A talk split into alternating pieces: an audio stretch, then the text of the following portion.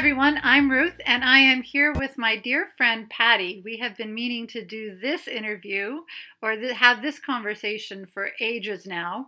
We have been through, I don't even know how much together and parallelly. We met online at a time when people did not meet online at some crazy website that I'm just going to have to let you wait to find out what that was because it's it's sort of our thing.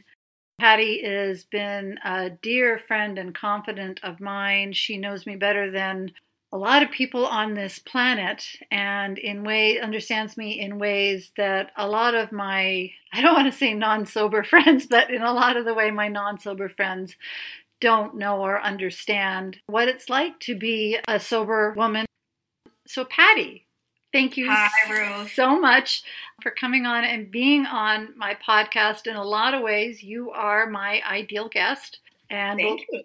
But I'm just thinking, where would you like to start? Normally, this is where I ask a question to set you at ease.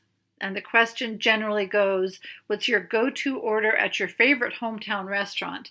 And I think we'll start with that just because I, I know where you're from and about you, but let's give people listening a chance to understand where you are and where you're from. My go to order at my favorite go to restaurant, at my favorite hometown restaurant, would have to be half a Greek salad, feta house dressing, meatless plus chicken. So if that makes sense that to you. so healthy. Everybody else says pizza. well, pizza goes along with that. Large pepperoni pizza. The rest of my family eats that, and I usually take a slice after I'm done with Greek salad. But um, and where is your hometown? It is in South Glastonbury, Connecticut, and uh, it's uh, outside of Hartford, medium-sized city. We're not in the New York City suburbs part of Connecticut. We're more in the the rural kind of the burbs. It's a beautiful like area. Like yeah. Thank you. It is. We have rolling hills. We have fall right now. We've got the leaves starting to turn. It is beautiful. And you've got the ocean. We do. We, we do. We do. All right. So let's just go back a couple of years, couple few years. And I, I would really, I'd have to, I'm not sure if I even know how far to go back, but do you want to tell people how we met? Sure, sure. Yeah, this goes back to 04, I believe. Is it 04? 2004, yeah. And uh, from my own perspective, I was uh, beginning to write a little bit and starting to formulate rhymes and poems in my head don't know if that was part of my late stage alcohol story, but uh, I was starting to to write a lot, and I was looking for like-minded folks to. I don't know if I just wanted to post some of the stuff that I I wrote, but uh, found online, and as you said, this was before, as I say, Facebook was still a wet dream, and some co-eds. Uh, co-eds I think you know, Mark Zuckerberg was it was probably in high school when we uh, when we perhaps did this. Yeah, perhaps, but there wasn't as much online interaction in 04. So I'm not quite sure how I found it, but I found uh, poets.org, I believe it was, or poets.com. I think it's dot .com. Poets.com. And this was a place where you could join up, you could post your poems, they would come through in a feed, people would rate them, give you stars or I think there were awards. I can't even remember. Stars, one to five stars. One to five stars. And the best thing was when they would give you good criticism back on it, right? Constructive criticism. And there were a lot of sycophants on there that would find somebody they liked or they thought was cute by their picture and they would just blah, blah, blah, everything is five stars and that just made me barf. But um, then you started to see that there were a few souls around the globe, and this really was global. It really that was. had something really, really helpful and positive to say about how you wrote something, how you could make it stronger. And I just was blown away. And I started to learn from these people.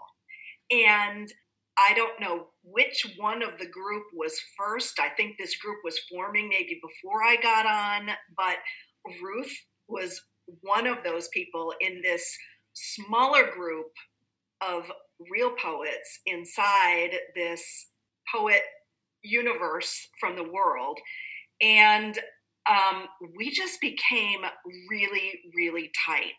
I would mm-hmm. say, I don't know, at any time there were between like 10 to 20 people in this. The core group was maybe about 10. And and dear, dear friend Leanne from mm-hmm. Australia, who who really was, I think, the the biggest catalyst for this group to have fun and to just aspire to excellence and aspire to growth. Um, and nobody was like the king or the, the leader.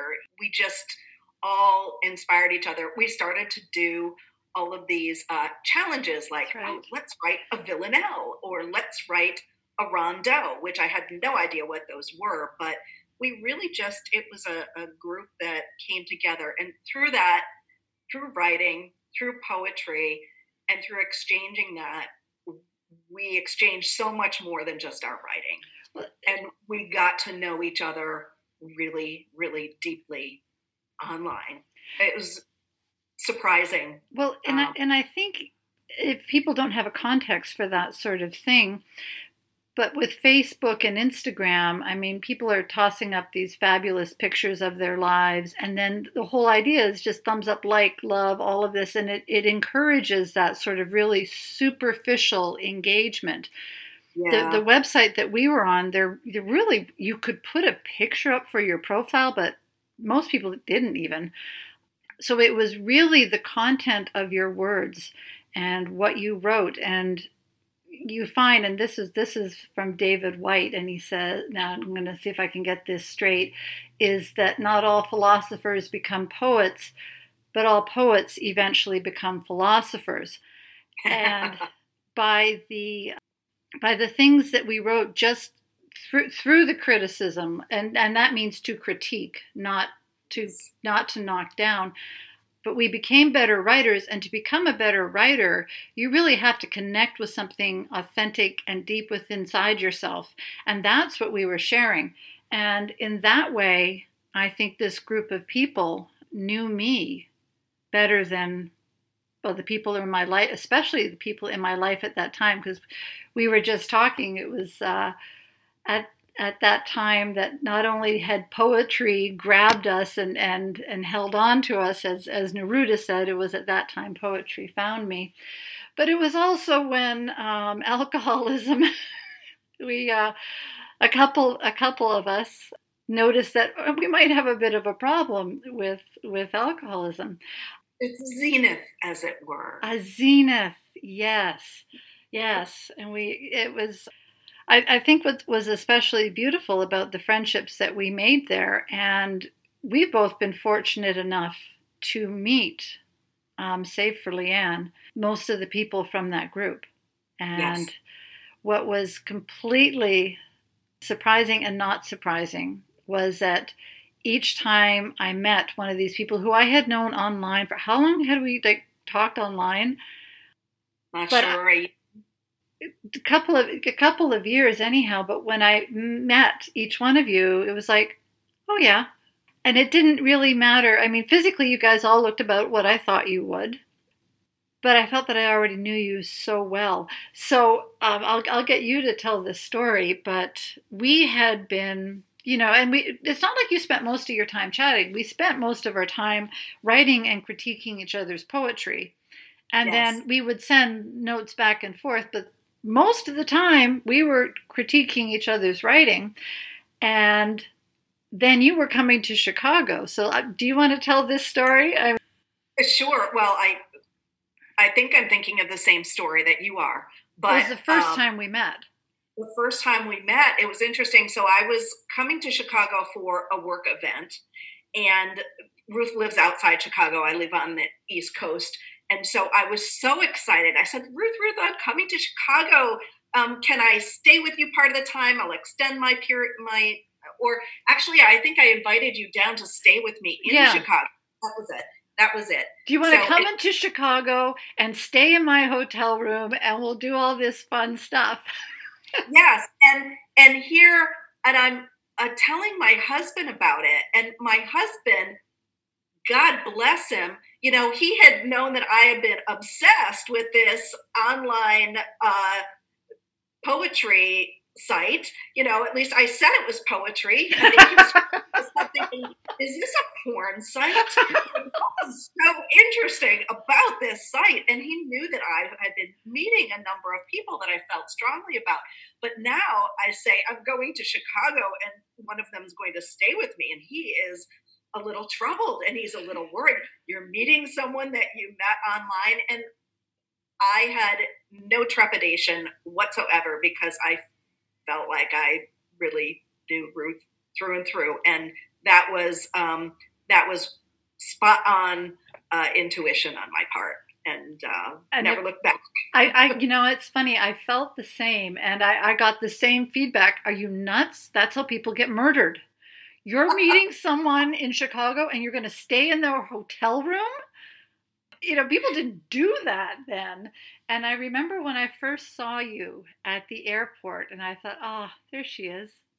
And I knew you. Uh, you know, I just I knew you, but you know I kind of got ahead of my, myself there because I was just so excited about telling that part. We'll, we'll come back to the Chicago story because the Chicago story. I'm not sure if we can tell all parts of the Chicago story and keep my clean lyrics thing for the podcast. But when you had come to Chicago, how long had you been sober? Uh, it was well, let's see. It was less than seven months because it was after I got sober and before you did. And before, that's right.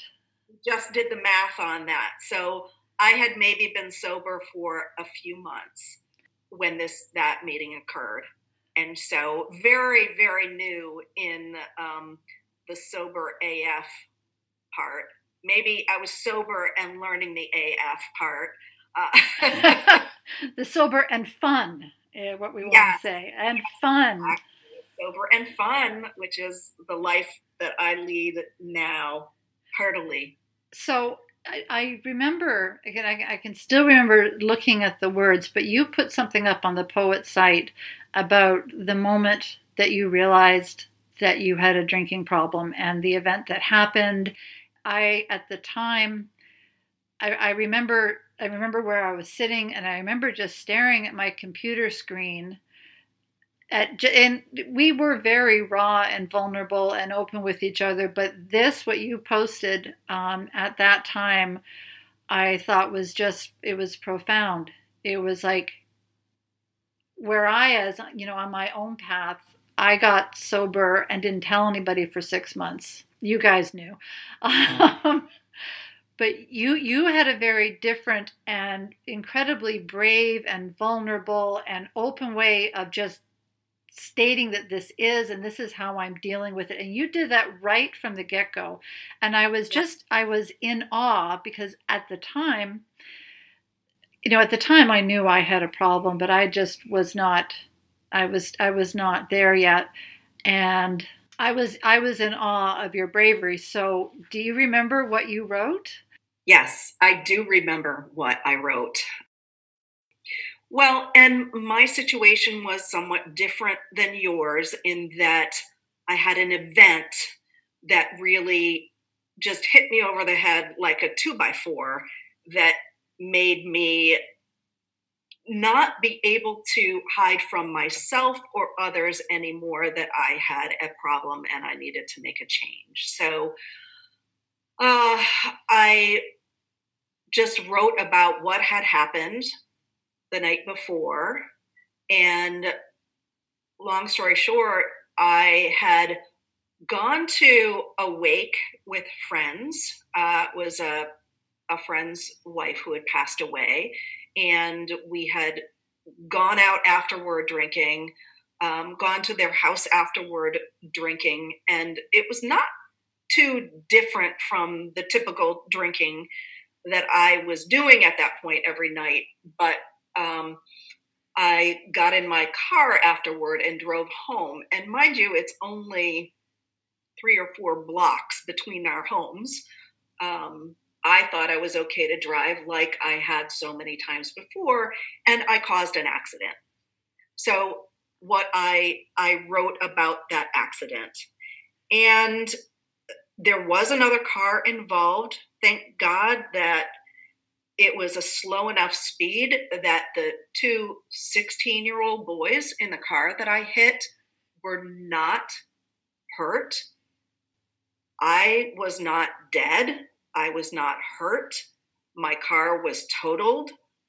Um, and so I could not hide that event from anyone anymore. Um, but what occurred to me on reflection was the next day when I went to go look at my car and I realized how just totaled it was and that I should, by all rights, be dead, I was emotionally flat in terms of thinking about myself dead. That really did not rise anything. I was kind of thinking, okay, that might have happened. That would be okay. The thing that really got me was thinking about my husband and mostly my three kids. So mm. I had three very young kids, six, four, and two at the time. And the thought of me leaving them and leaving my husband to raise them on his own was unacceptable to me. So there was still, I still had such a a sense of duty to them and to him that I said, that can never happen again. I can never get in a car after drinking again because I have shown myself that I don't have good knowledge of what's good driving after a drink. Yeah. And so later, as I thought of that, um, I knew that the only way to never get in a car again after having a drink was the only way for me at that point in time was to never have a drink again. And so that was the beginning of my sobriety journey. And I pretty much wrote about the event and the accident and some of that reflection and just posted it.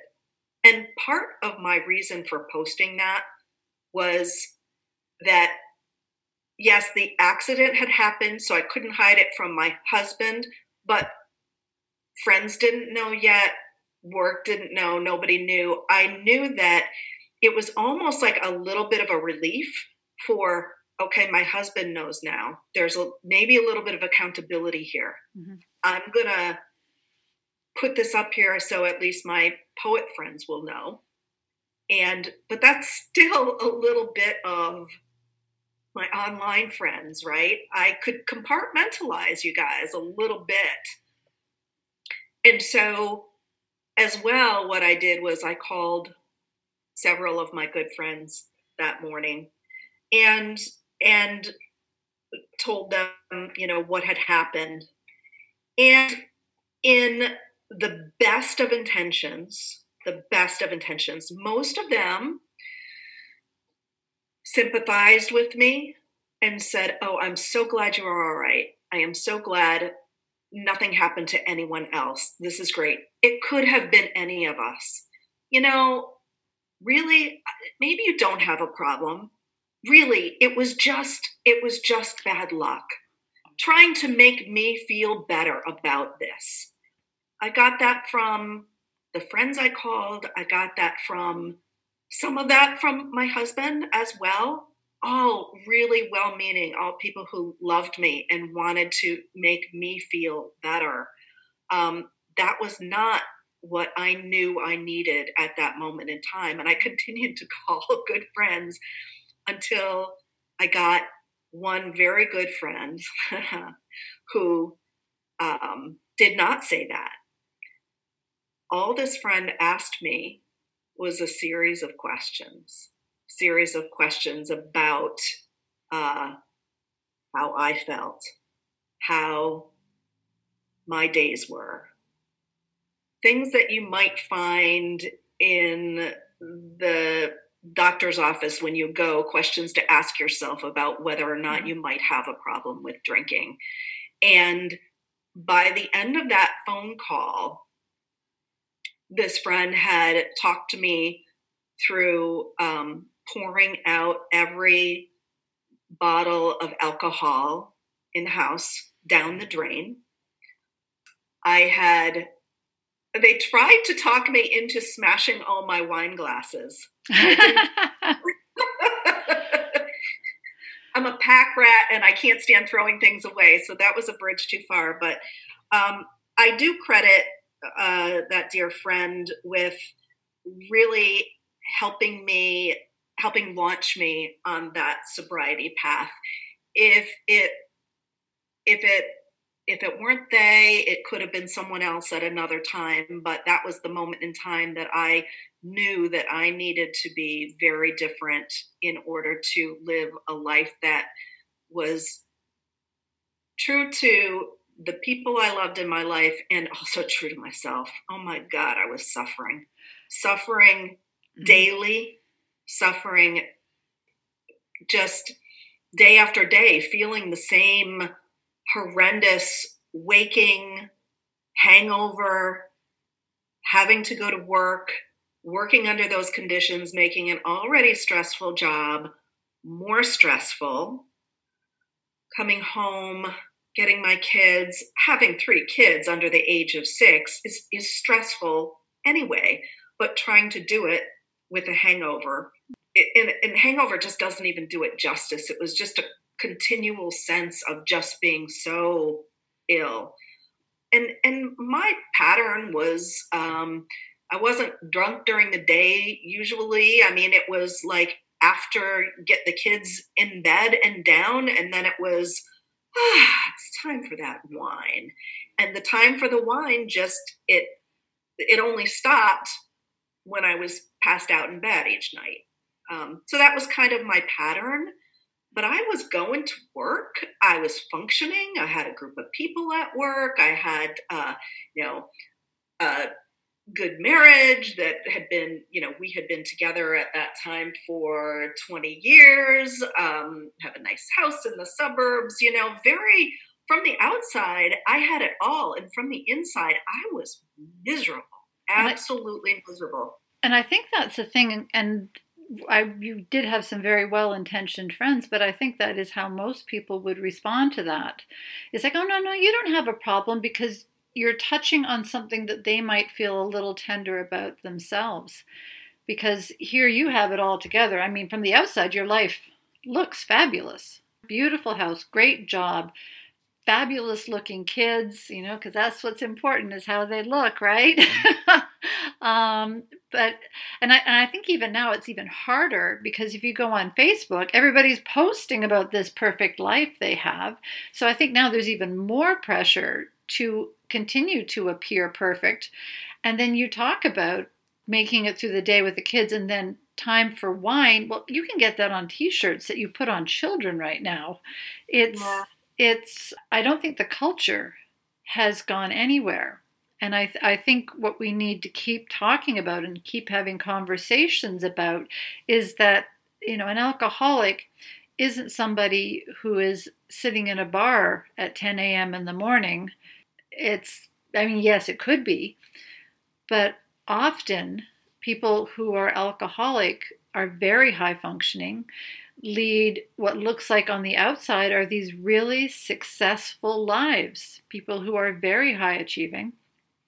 Also, a little bit, a lot, extremely hard on themselves because they feel that they have to maintain this perfection. And the idea of keeping yeah. up and doing everything right. I know with me, it was this whole dichotomy between how I was, you know, I, I come from a family of alcoholics. And somewhere, especially with my brother's struggles, I I knew inside that I had a problem, but I just and I just could not see a way out of it. And, and that's that's where you get stuck. And yeah, like I said, when I got sober, I didn't tell anybody for six months. I I didn't have a big a, a big event like you did. I, I had a lot of small ones. Because of it, there were very few people who said, "Oh yeah, you know, we'll, we'll support you with this." One because I didn't tell anybody and allow them to support me. Yes. And the, the few people that I did were like, "You don't have a problem. You're fine." My now ex would keep bringing alcohol into the house and say I wasn't an alcoholic. And I would very dutifully put it in a milk carton and go two doors down to one of the few people who knew what I was going through and say, Hey, Sean, can you hold these? And I can't have this in the house. But yeah, it just, I think it just shows that when we see somebody's life and we think, oh, well, there's somebody who's got it together there's somebody who has everything and, and they must be so happy and that isn't that isn't generally the case. No it's not. Um, you know we do a lot to protect ourselves and our image and and that's just what we do as people. It's not good nor nor bad. We have our private selves and we have our uh, professional selves and our friend selves it's just when the distance between those gets so far apart and that it's really hiding a big problem that um, that can work against us. So now I was I was going to ask. So you stopped. Was it you said June? June third. June third. I was. 2005. So have you now tell me about that journey. I mean, how how did you actually you you did what your friend said and you got sober, you dumped out all your all the alcohol in the house, you would not break your wine glasses. Fair enough. but I would not. Uh, but uh, what did you do after that? Yeah, so um, I think I think the series of phone calls was was first and then I wrote the piece that I posted on our poetry site. And then uh, I believe what I did was I reached out to, by instant message, I reached out to our friend Jillian on the All poet's right. site because I knew that she was sober and just asked her about AA or how to get involved in that. So I knew that I needed some help and and basically, you know, she just gave me the the courage to to call up the number and find out where the latest you know meeting was and uh, I went to my first meeting that night. I didn't know where it was going to go from there. I'll tell you some of the feelings that I had that day about looking into the abyss of sobriety. All of my life from high school on, most of social interactions included drinking. Mm-hmm. Not always to excess, but just everything was centered around alcohol. And we had a lot of friends. We'd have either make dinner, and it was what were the wine pairings, or you go out dancing, and you know certainly there's wine to lubricate, you know, all of those joints so you can dance really well. Um, and so I I really I remember the thing that was most foreign to me was okay, I can live, I can exist maybe without alcohol, but I just had no clue. Like my life in front of me was a blank slate. I said, I'm not going to be able to do anything I've ever done in the past. It, you might as well have told me, well, you've been in an accident and you're going to live, but you don't have legs anymore. Like you would have to rethink every how would you go throughout your days. And it it seems funny now, but I just remember that being something that I had no clue how to do. And that was the thing that I think having a community of people that I connected to through mostly through AA at the beginning, that these people were living their lives this way. And so I had many different examples of people who were living sober and they were having fun yeah and and so so that was encouraging. And so those are the first thoughts I had about really, yeah, stepping into the abyss of sobriety. And that's that is a bit what it feels like. And I know with myself there was just this almost unbearable shame that was to me just just crushing. I because what I had done is the thing I had watched my dad do and die of and was watching my brother self-destruct his life with and I was I was always going to do so much better than those before me. And here I was no different. I was let me just stop you right there because now you are doing so much better than those before you.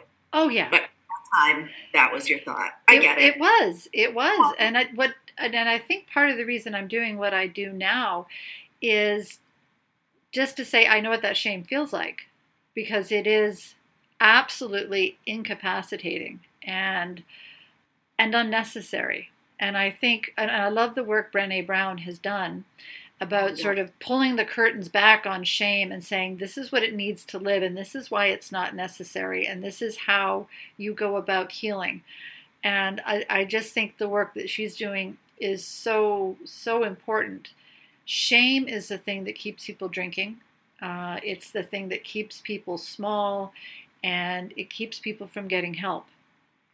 And the you know the reaching out and getting help um, is just made so much harder with that shame. And I think, you know, you talked about, I forgot about Jillian. Um, you reached out to Jillian, I reached out to you, and I reached out to Peter, who was, I, I don't know, is it poets and alcoholism?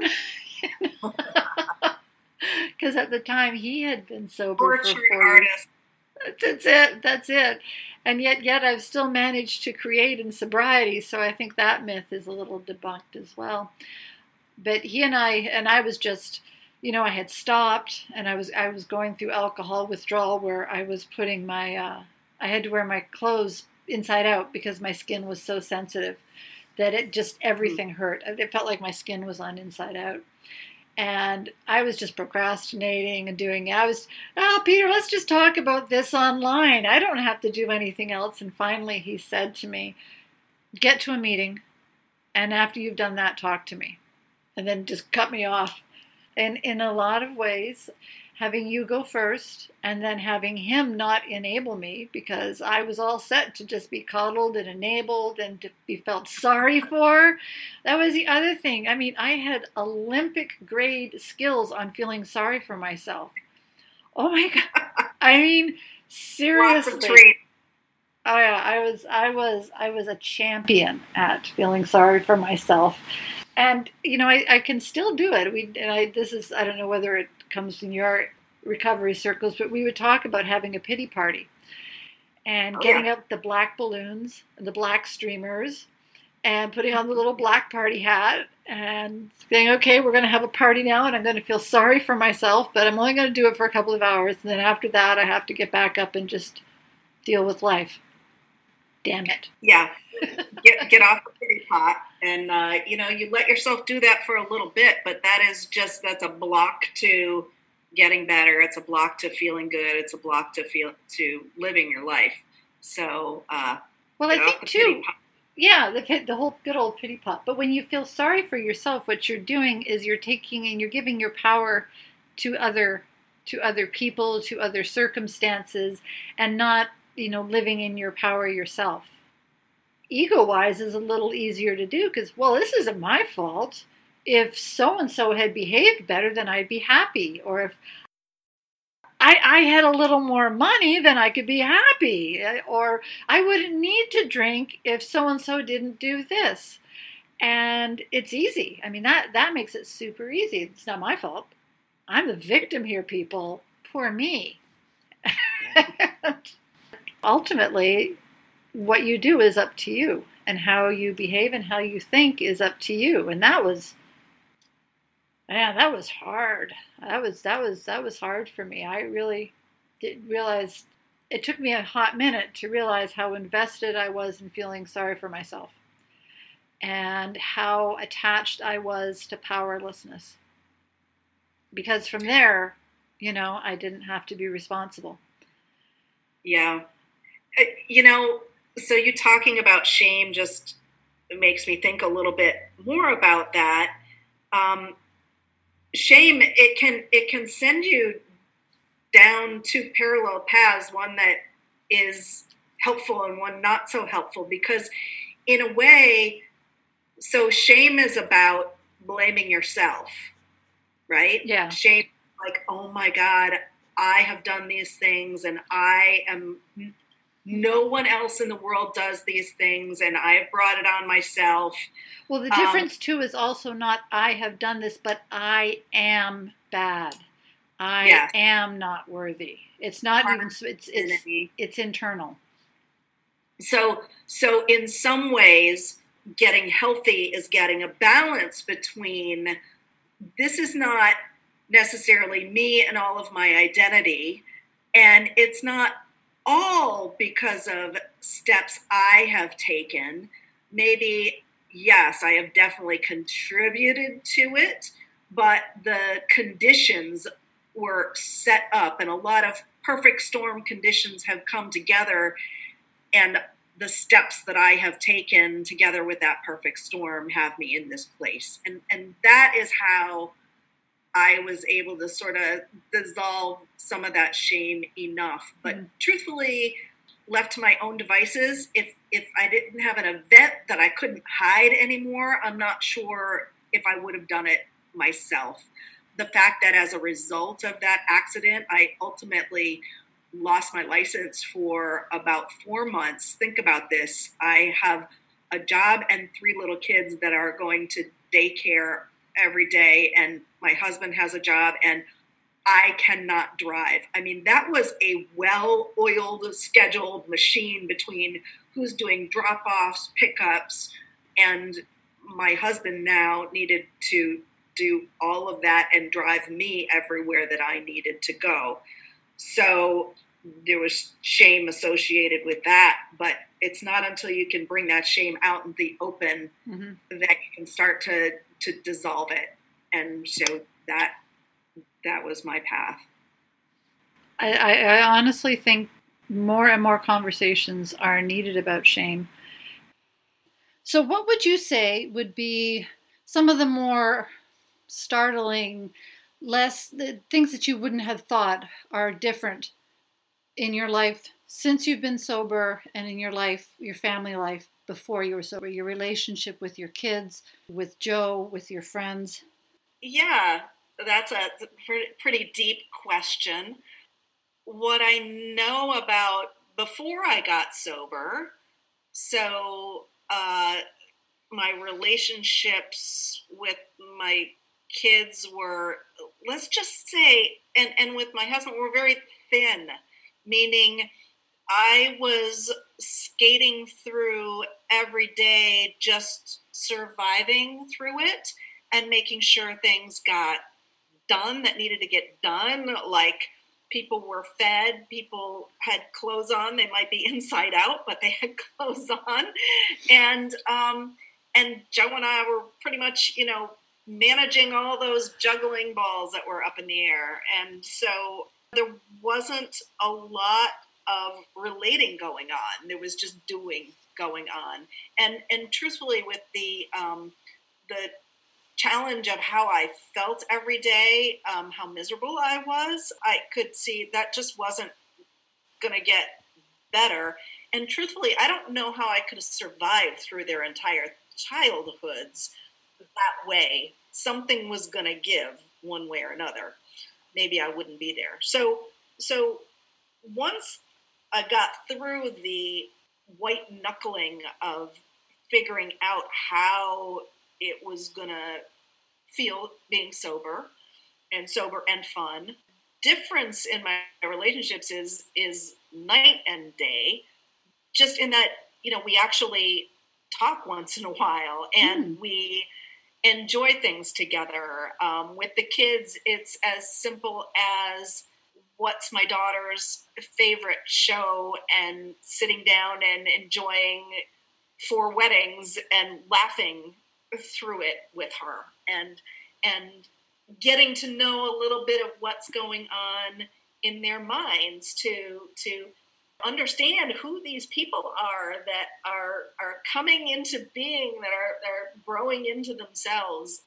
And so without that uh, without sobriety it would have stayed thin just mm-hmm. thin on all relationships now do your kids know about the path that you took i mean they were young at that when you started but how how have you shared your sobriety with them or your journey Yes, yes. So my kids do know about my journey and that I am grateful, sober, recovering alcoholic. And I'm trying to, I don't remember the exact ages they were when I shared that with them, but I believe that when each of them got to middle school, they go through that DARE program, mm-hmm. the, the, the drugs and alcohol program in school. And, and so the, the easiest way that I shared it, I remember sharing it with with Katie, my oldest, was I shared with them the poem that I posted the day after. Oh, that's handy.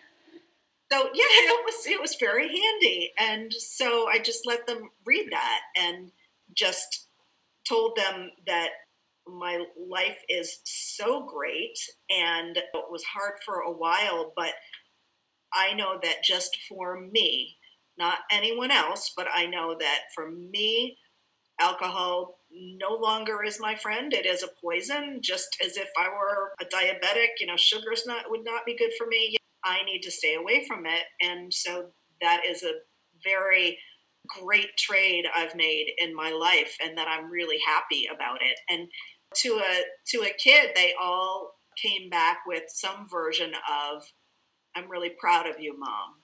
and mm-hmm. oh that just chokes me up right now thinking thinking about that one thing that strikes me is that you know they were pretty young at the time probably didn't know much about alcoholism at the time and so me sharing that with them i had no shame at that point and they did not associate any shame they had pride associated yeah.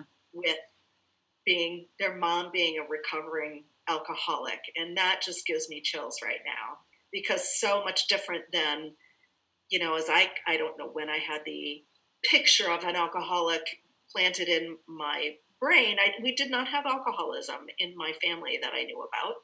But i don't think i had any positive thoughts about someone who had kicked the habit um, as it were.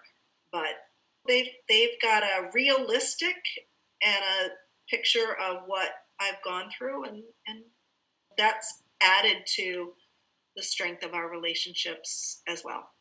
And I think my experience with my kids was the same that they were, and I, I didn't tell them, I didn't tell really most people for about my first six months. The kids I probably didn't tell till I had had a year. And they, you know, they, they might have noticed that there wasn't the, you know, perpetual bottle of wine or at, at the end it was Jameson's whiskey that wasn't there anymore, but it wasn't on their radar. But when I did share with them, it was very much that we're so proud of you, and they they still express that.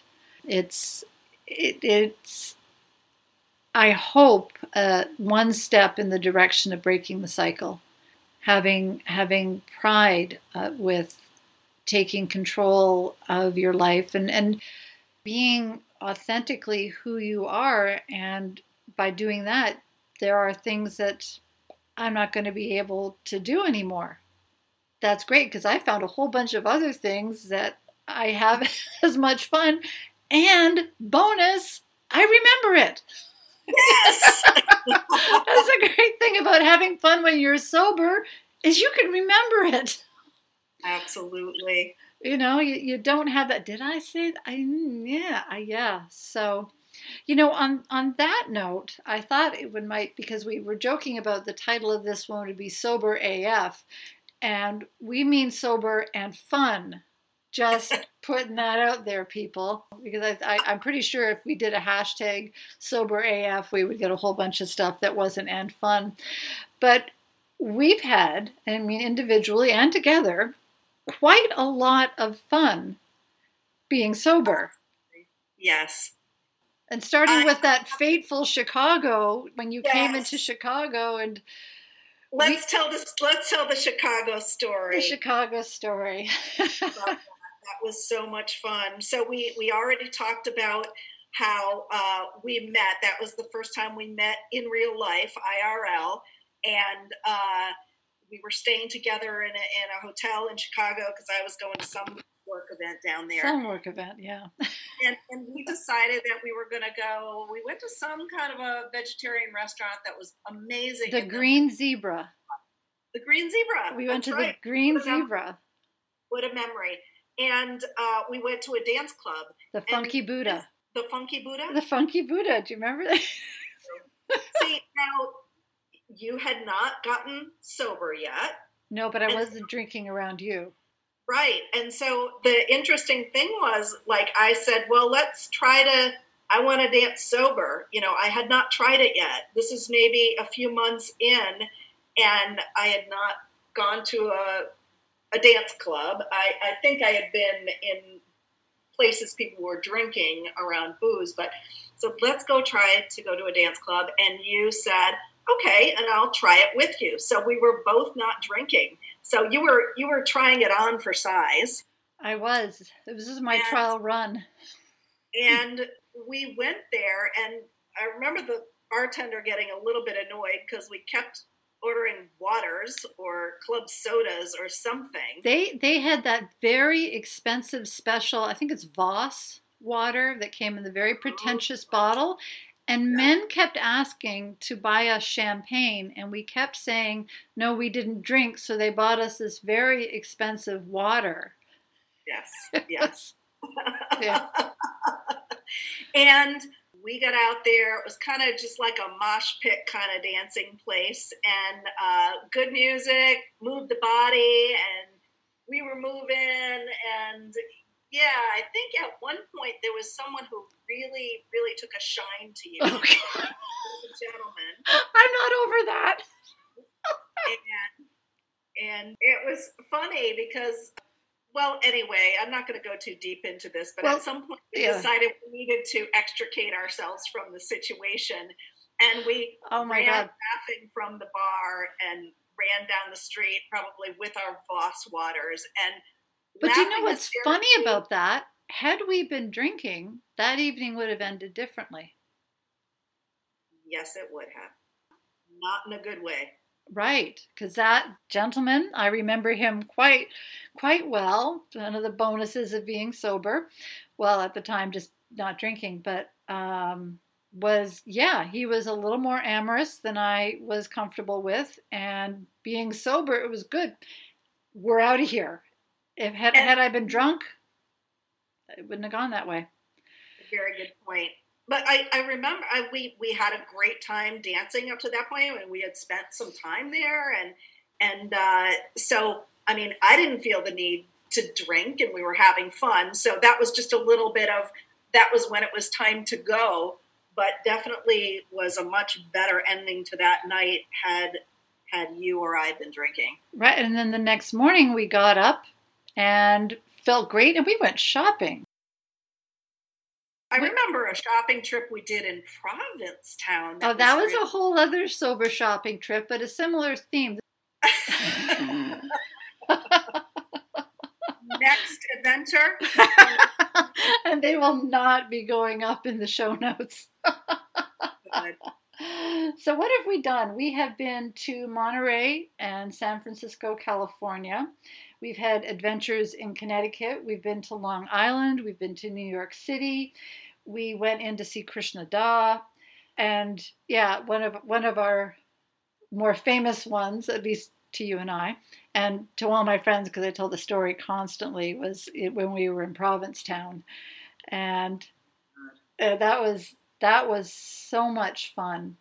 But you know, any number of these places that that we went to, there was always people drinking around us. There was always that culture, especially in Monterey, because you know, and you've been in Chicago a couple, few times now. I've been your your corporate date a few times. Something I've been. I I I love being your plus one, but the corporate culture is one, you know, when you when people go out for dinner, there, there's always the cocktail hour. There's always drinks with dinner. And I mean that would be another area that your life would have changed completely is that that whole drinking culture you still had to work you still had to go to these events you still had to network and do all of that but now you had to do it sober yeah, and in a way that yeah. doesn't call you know attract too much attention to yourself. Yeah yeah and uh, after i got sober and got through got through a number of things with my friends where you know I said no I'm not drinking and then I realized that I could hang out with them while they were drinking and nobody was going to really push me as long as my friends got it. But now you go into situations like the corporate world where you don't really need to or want to tell your whole story but you just want to be able to continue to to go to those functions. And and i found that it was hard at first because i was more cognizant of what was in my glass than than anyone else. But i realized after uh, a while that very few people really they're just worried about what's in their glass right? Mm-hmm. and and i would get some people asking and trying to you know pour me a glass of wine. And if i if they poured it i just would sort of ignore it there and move on to something else. And uh, usually, the less said, the better. And um, but I I had gotten to a point where I was comfortable and I was not in like a major craving mode whenever I was around that. I was very blessed in that you know when I got through some after the first few white knuckle months, let's say six months, I was not plagued with horrendous cravings all the time. Not to say that they could not come back and once in a while I'll get something, but I've I've built up enough strength, enough reserves in my desire to not have that to me poison in my system that that I have been successful at this point in in just getting rid of those cravings. So it would be a whole different situation if I needed to be in a corporate situation with all these functions with everybody drinking, if I were still really craving and trying to stay away from the alcohol. Yeah. For me, it's more like just being able to make it a non issue in those situations. Yeah, and I think too, I think what's important that, that has helped me the most is remembering that there isn't any problem that I have that a drink wouldn't make worse. Yes. Whatever the problem is I, I I'm having and however uncomfortable and how much I don't want to be uncomfortable, that drinking would always make it worse. There have been times, especially with my journey with my son and then losing my brother and you know the things that you go through in life that are that are very painful where I've actually had to pull that up and say it would make it worse. You've got to stay and you've got to be uncomfortable. And this is why yoga has been such a, a cornerstone for me, is because the whole thing with yoga is being in the present moment. And it's okay to be in the present moment, be uncomfortable, and then to breathe slowly and deeply through that. And that I think is probably the biggest tool that I have that it's okay to be uncomfortable and you can breathe through it. And you're a yoga teacher as well. We didn't even touch on that. That, that came from my first year of sobriety. I when I got sober, I knew I needed to pull as many tools as I could together to help right. me through this. And uh, early on, the meditation was a huge, mm-hmm. um, a huge thing that I just my mind was crazy once I got sober, and and so I used meditation, which led me into a few yoga classes. And I remember being in like first or second yoga class, and my body and my mind just kind of went, it was wonderful. And so I said, there is something here um, that really is is bringing together that union of body, mind, and soul, and I need right. this. So I went deep and I went right into yoga teacher training. And I did teach regularly for a while to cement that training those those skills with me and I enjoyed it but um, I don't teach regularly right now but the main reason why I went through that yoga teacher training was to deeply uh, understand that and have those skills for myself so to be very selfish you know it was a personal journey and I know I have that skill within me and and I bring it out for myself and I bring it out for others. Mm-hmm. Um, at some point, you know, I, I, substitute teach a class here and there, but yoga and meditation are ways that I'll tell you what it did for me. All the time, you know, you're supposed to mature through your teens and through your 20s and your 30s. You grow up, right? And part of that is going through experiences. Mm-hmm. Um, the only way you mature is after you actually experience those experiences. Mm-hmm. But if each time you have an experience and you say, I'm stressed out, I'm uncomfortable, so I'm going to have that, oh, I'm going to relax with that glass of wine or that beer or whatever, you're not really experiencing those experiences. You're just getting past it. And so, so you're just numbing those feelings instead of really processing them and incorporating them into who you are. And so, after getting sober, one of the most painful things that most people experience is that all of this life that happens, you're not able to turn off the emotions and numb your feelings and just make the emotions go away until they're until they're gone. You have to actually sit through them and experience them. And so i really think that at 43 when i got sober i was probably about the age of maybe i was up to 23 but yeah. i had about 20 years of maturing to do. And um, so so that's pretty painful. And so the the meditation and the yoga the practice of sitting with discomfort breathing through it and knowing you're going to be okay it's just discomfort. It's just emotional discomfort or physical discomfort. You're going to be okay. Helped me to mature. Maybe i'm up to 33 right now. Well well if you ask my kids what do they um, say? I'm I'm like 12. As in, Mom, are you like 12? And I yeah. but no, I, I completely agree.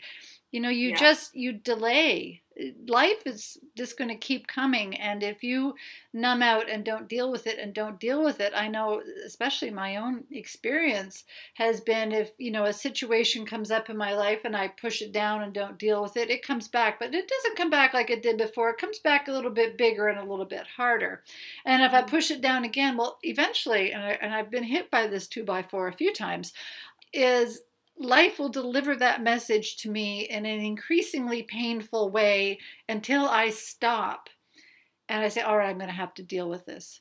It, it's like that book, Going on a Bear Hunt. Do you remember? I, I read it to my kids all the time, and it was like, you know, we're going on a bear hunt. We're going to catch a big one.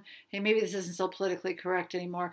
Um, and then it's like, and then you come up to, say, a field of grass, and it's this great big, huge field of grass, and it's like, can't go over it, can't go under it, can't go around it. Oh no, we got to go through it. And the book, you go through the field of grass, and then it's like swishy swashy, swishy swashy, swishy swashy. And then you have to go through the mud, which is slump, slump, slump. But the whole thing is you come up to this obstacle, and it's like, I, I can't get around it. I can't go over it. I can't go under it. I can't go around it. Damn it, I'm going to have to go through it.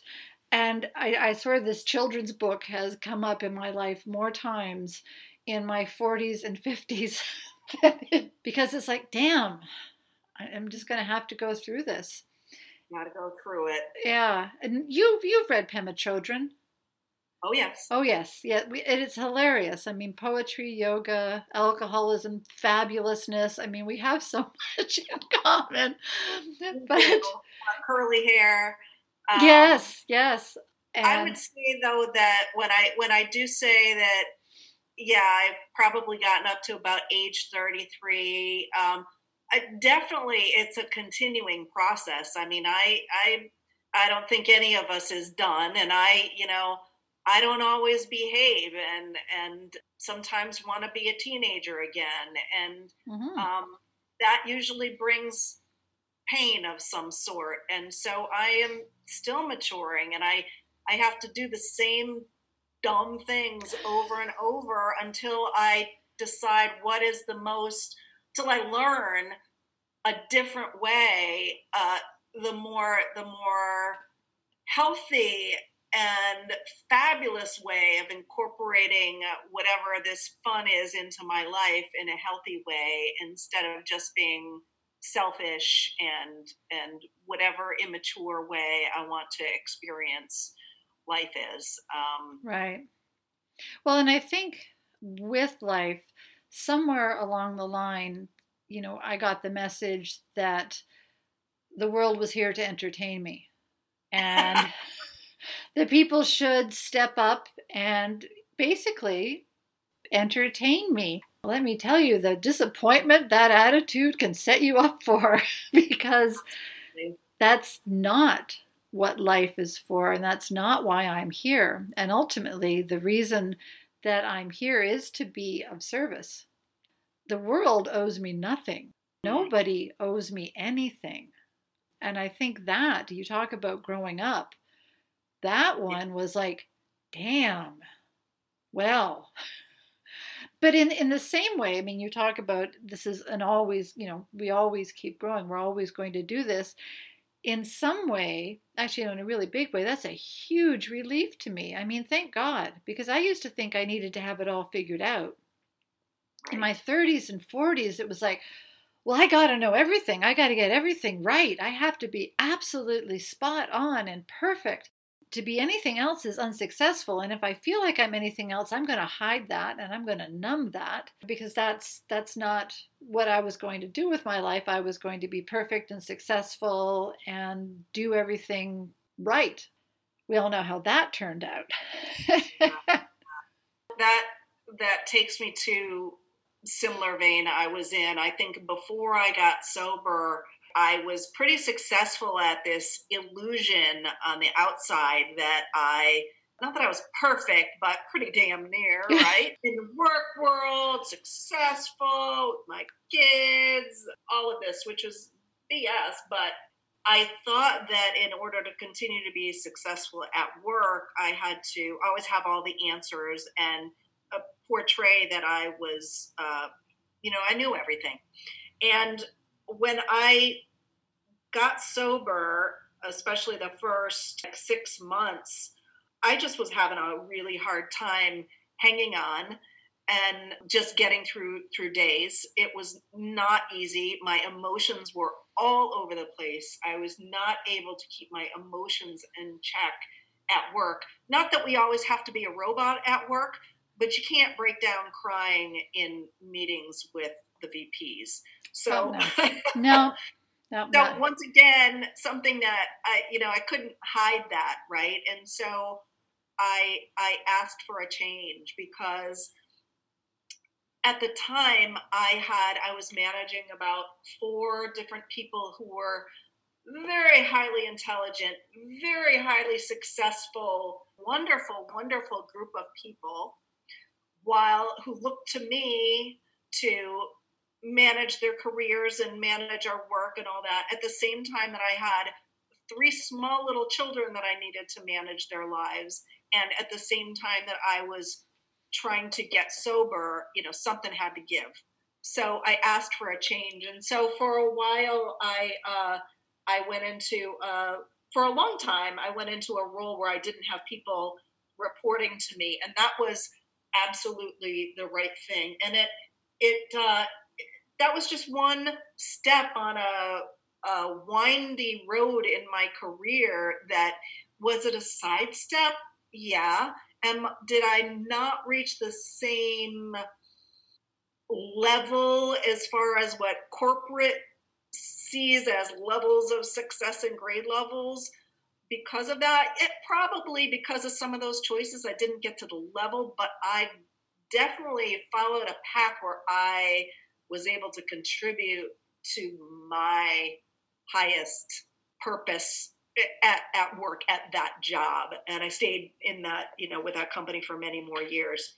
But it was really once again saying this is not for me. I can't really do this right now. I don't want to do this right now. I am not perfect. Uh, i need to do something else. And when i did that it freed me in all of my other interactions at work since then i've been so much more open to saying I don't know. I'm not sure. Oh yeah. Who knows this? It's it, it, that is so freeing. So much growth happened as a result of that. Sometimes you just have to be pushed into that corner uh, to break through the walls and get to some other room. yeah, and I, I, I just love that being able to say I I don't know. You know, Absolutely. I'm not the best person to answer that. Uh, let me look into that. The the idea that it's okay not to know everything and it's okay not to be perfect and it's okay to make mistakes. Um, I was talking about Pema Chodron and I, and Pema Chodron and I have a lot of conversations, only she's never there. Her whole thing about leaning into discomfort. And I, I swear, I always experience the, the, most intense stuff in the car. My steering wheel and I have got to really, if my steering wheel could talk, but I have had moments where I'm leaning in the car going, All right, Pema, I'm leaning into the discomfort. You said it would go away. It's still here.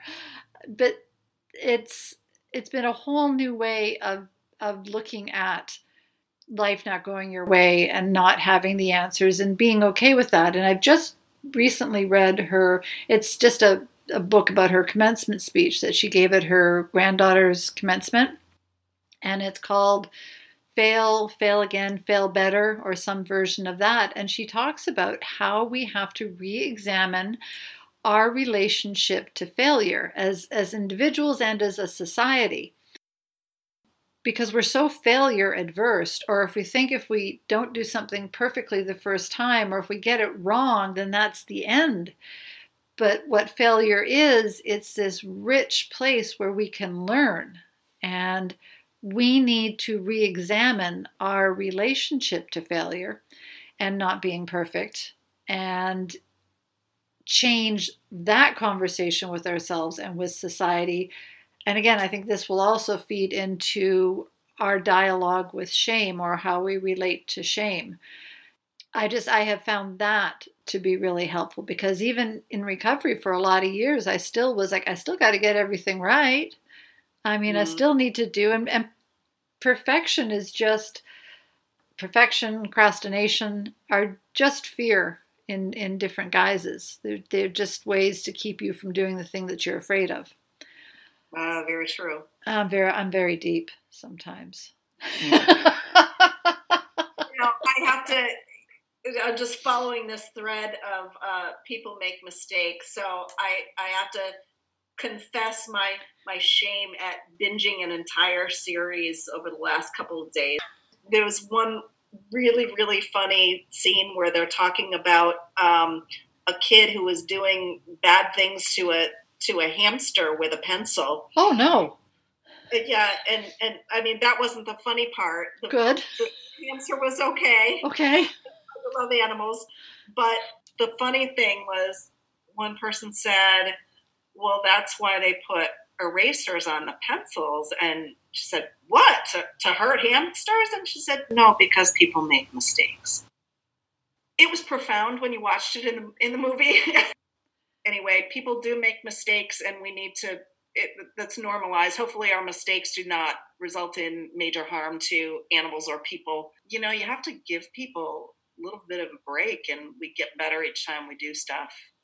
Expect it so lowered expectations, right? From the old SNL skits. Lowered expectations. it's the key to a happy life.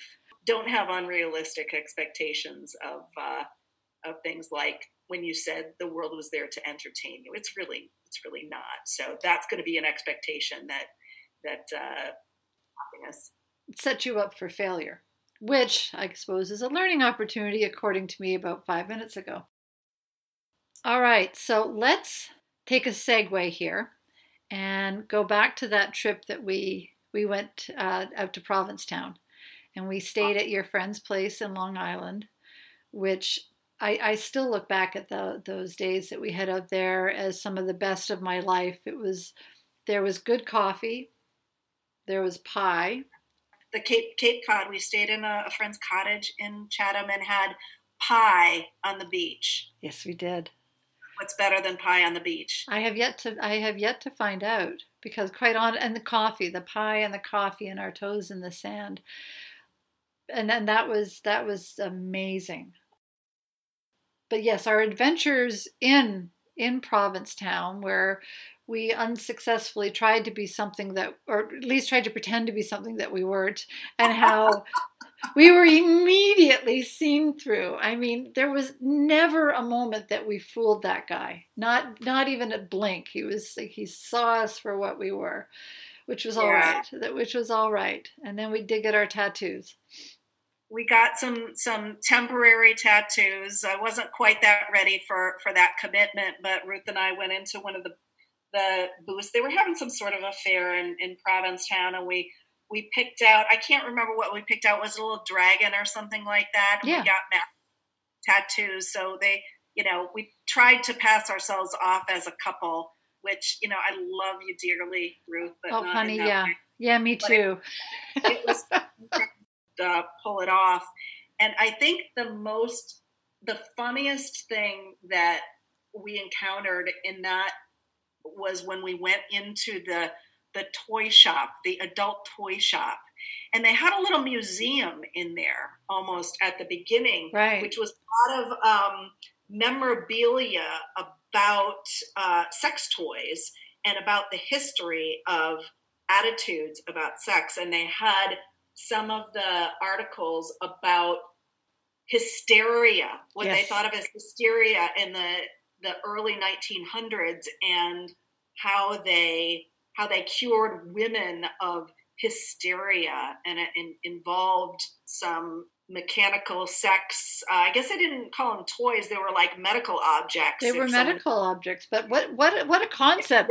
Giving women orgasms. Hey, Yeah, women yeah. will be happier. and so we we went in there and tried to pass ourselves off as as a couple and had a lot of fun. We looked at a lot of leather outfits. I think There was Um, that little curtained area that just Yeah. did not seem to provide enough privacy to try on. And, and just in case you know, we did not try on anything. but the, the, the store itself was so much fun because it was divided into sections. There was the boy, boy, boy section, girl, girl section, girl, boy section. I'm probably simplifying this.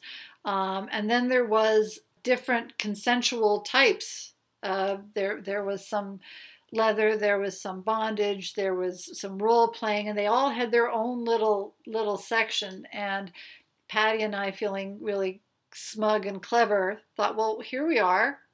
We're two women. We like each other. We'll pass as a couple. And the gentleman in there looked at us for about a millisecond and took us to the boy girl section. he was a very a very good salesperson because he could size up his clientele. Oh, he was a very good salesperson because we also walked out with a couple of bags just full of toys. and uh, but but going back to the theme of this program is that that was so much fun and so much laughter that day and completely sober and if we had been drinking and gone in there first of all they probably would have thrown us out because we would have been inappropriate but I, maybe i wouldn't remember right. how funny and fun that was and the guy was delightful He Um, was. There was so much that, you know, so much fun that we had and that we remember. Driving, uh, now you're going to name the places better in San Francisco, where we were in uh, that a friend of yours who had, what was it, a, a convertible BMW? Yeah, it was uh, an M series, whatever the souped up ones, and uh, he acted as our our tour guide and took us around up over the bridge and to Marin County and to Stinson Beach, and that was wonderful, wonderful days that we had. Uh, yeah. Yeah, so we, we have had some seriously good times. And we'll continue to do so. I don't I don't see us stopping anytime soon.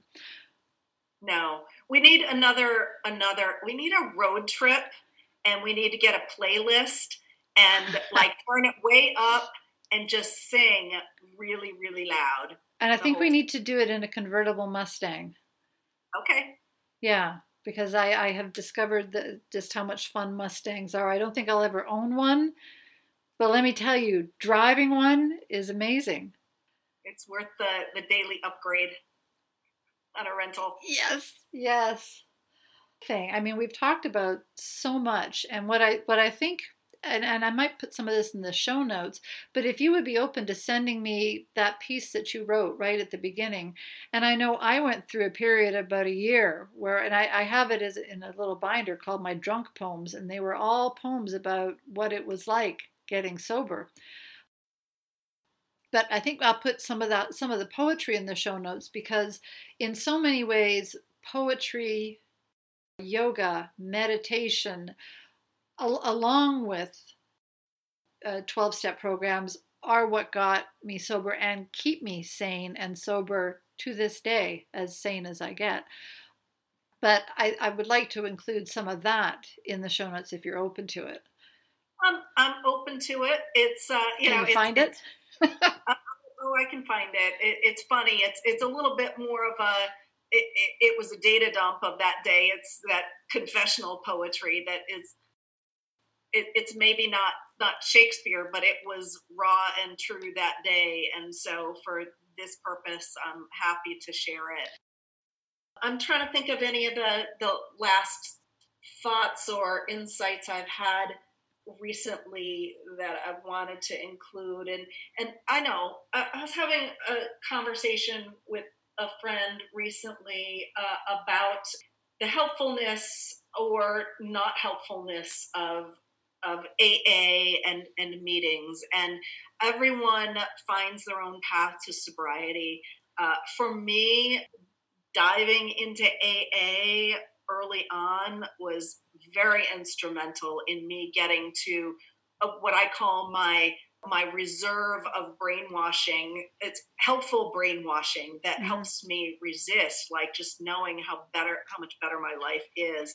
But part of the conversation was about sometimes, depending on what room, you know, we might not feel like we share a lot of background or life circumstance with all the people in that particular room. And, and one thing is, there are lots of different rooms, and and so some might feel right to us, some might not. But for me, something that was instrumental in helping me to shed that false illusion of perfection in mm-hmm. my life was really coming into those rooms and connecting deeply with people who did have very different life circumstances from me.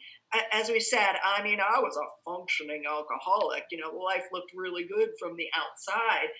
But there are a lot of people in the rooms that I met that that had lost everything or had had struggled just in different ways than than I had um, with life in general, and I found that so refreshing. I was I found myself able to just drop that stupid veil of I'm successful, I'm this, I'm that, and just relate to people on a much more intense human way. And so I don't know if that helped, you know, this this friend that I was having a discussion with think about that differently. AA is not going to be for everybody. It helped me tremendously. I was going to say with AA, and that is how I got sober as well. But I think what you're talking about, one of the, the things that it, that helped me is that when you see people who have had vastly different life experiences than you, but ultimately experience the same shame, the same emotions. It's a whole illusion that you're separate and unique and different. That goes away when you realize that we all go through this stuff, that we all suffer, that we all have these these feelings that we don't enjoy. And AA is great and it it worked for us But, you know, if, if you're listening to this right now and AA does not vibe with you for whatever reason, it is not the only game in town. You know, there's there's uh, rational recovery, there's lifeboat, there's She Recovers, which is a whole uh, women's based uh, recovery system that has 10 intentions and it's it's very beautifully done. So what i would say is if you go to an aa meeting if you go to 10 or if you go to you know if you go to a rational recovery whatever meeting that you go to and it doesn't resonate do not give up try again. Go to a different meeting. Go to that same meeting you might get different people but keep trying because you will find your tribe. And your tribe is the group of people that will hold you up and that will support you and will get you through this. And that might be aa it might be any number of groups. Keep looking. If the first 10 places you go to don't work, go to the 11th, go to the 12th. Keep going till you find your tribe. Don't give up because it's so easy to think, well, this doesn't work for me. That's it. I'm done. And it's not the case. You, you need to keep trying. And there there are people out there that will help. Yeah, find your tribe. How true. Which brings me to AA. I I think of it as it, people in there are no more perfect than the rest of the cross section of the world, and I kind of tongue in cheek label it AA as angels and assholes. So get the whole gamut, just like in the rest of life, right? So keep that in mind and don't let any particular person or any particular meeting uh, turn you off. Yeah, and, and you will get people, well, you get these wherever you go, but in meetings especially, you will get people who will irritate the crap out of you. And what a marvelous learning experience that is. just another growth experience. Ah, yeah, I usually put a word in front of just another blinking growth experience. But yeah, I mean, that's. Fun. Another fun growth experience. Just another fun growth experience. That's it. That's it. We're all about. We're all about sober, sober and fun. I think that's an important thing. Is do not give up, and if you relapse, do not give up. And if you think nobody is listening or that nobody cares, know that that's not true, and that you just you have to keep trying because there is this fabulousness out there on the other side of uh, drinking. Or if alcohol wasn't your drug, on the other side of whatever your substance or behavior of choice was, there is an AF after it. And that it doesn't matter when you come into it, doesn't matter what you've done before. What matters is what you do right now as far as, as Patti and my uh, sober AF road trips and adventures, you know, we will keep you posted because now we've committed to doing it publicly. so we, we have to get out and do it again. But yeah, I, I really I really want to thank you for spending so much of your morning with me going over all of this. I think it's important for people to know that someone, especially if you looked at your life on the outside, you think, well, there's somebody who's just always headed together and always known what she's doing. And to be open and vulnerable and say, that's not the case. Here, here's the gift, here's the learning, here's what I've been through, and here's how I show up now. And I think that's inspirational and hopefully will be inspirational for uh, people who are listening to this. So I, I just so appreciate well, I so oh. appreciate you and then you taking this time. And it's just been fun chatting with you as always. And if there's some inspiration out there, that's the icing on the cake.